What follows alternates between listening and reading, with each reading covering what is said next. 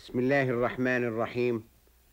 وصلى الله وسلم على أشرف خلقه سيدنا محمد وآله وصحبه أجمعين. مستمعي الكرام السلام عليكم ورحمة الله وبركاته. نقف اليوم في اجبار ونحن نستعرض قصة إسلام السيدة التي كانت أول أمهات المؤمنين والتي وجد الرسول العظيم معها طمأنينة شدت من عزمه فقد آمنت به إذ كفر به الناس وصدقته والناس له مكذبون وواسته في مالها إذ حرمه الناس. تلك هي السيدة خديجة بنت خويلد بن أسد بن قصي القرشية التي كانت بإجماع الأقوال أوسط نساء قريش نسبا وأعظمهن شرفا وأكثرهن مالا. والتي عرفت في الجاهلية بالطاهرة وهي بحق. الطاهرة طول حياتها حتى ماتت وهي التي آمنت بالله ورسوله وكانت كهفا له عليه السلام. كانت السيدة خديجة أم المؤمنين صاحبة تجارة قبل أن تسلم بل وقبل أن تتزوج من النبي محمد عليه الصلاة والسلام. وقد شاء الله أن تستعمله في تجارتها؟ فعرفت صدقه وأمانته. وما ذلك بمستغرب منه إذ هو الصادق الأمين حتى قبل أن ينزل عليه الوحي من ربه ويختاره الله دون خلقه أجمعين ليحمل اشرف رسالة للإنسانية في كل عصورها. ولقد جاء خبر إسلامها على لسان السيدة عائشة رضي الله عنها إذ تشير إلى أن أول ما بدأ به الرسول عليه السلام من الوحي الرؤيا الصالحة في النوم حتى كان لا يرى رؤيا إلا جاءت مثل فلق الصبح. ولما جاءه جبريل عليه السلام وألقى إليه أن يقرأ باسم ربه الذي خلق رجع الرسول عليه الصلاة والسلام إلى السيدة خديجة يرجف فؤاده ويقول زملوني زملوني.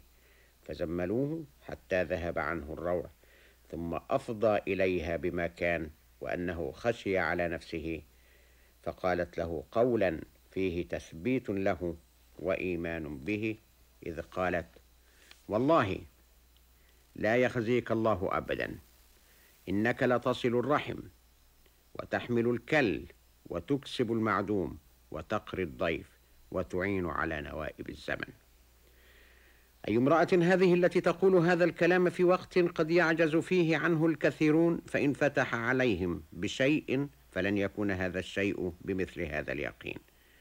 ثم أخذته إلى ابن عم لها هو ورق بن النوفل فعرف من حديثه أنه المبعوث بالنبوة وقال له يا ليتني كنت فيها جذعا ليتني أكون حيا إذ يخرجك قومك. وفي الأخبار الصحيحة عنها أنها سألت الرسول عليه السلام أن يخبرها بجبريل عليه السلام إذا جاء.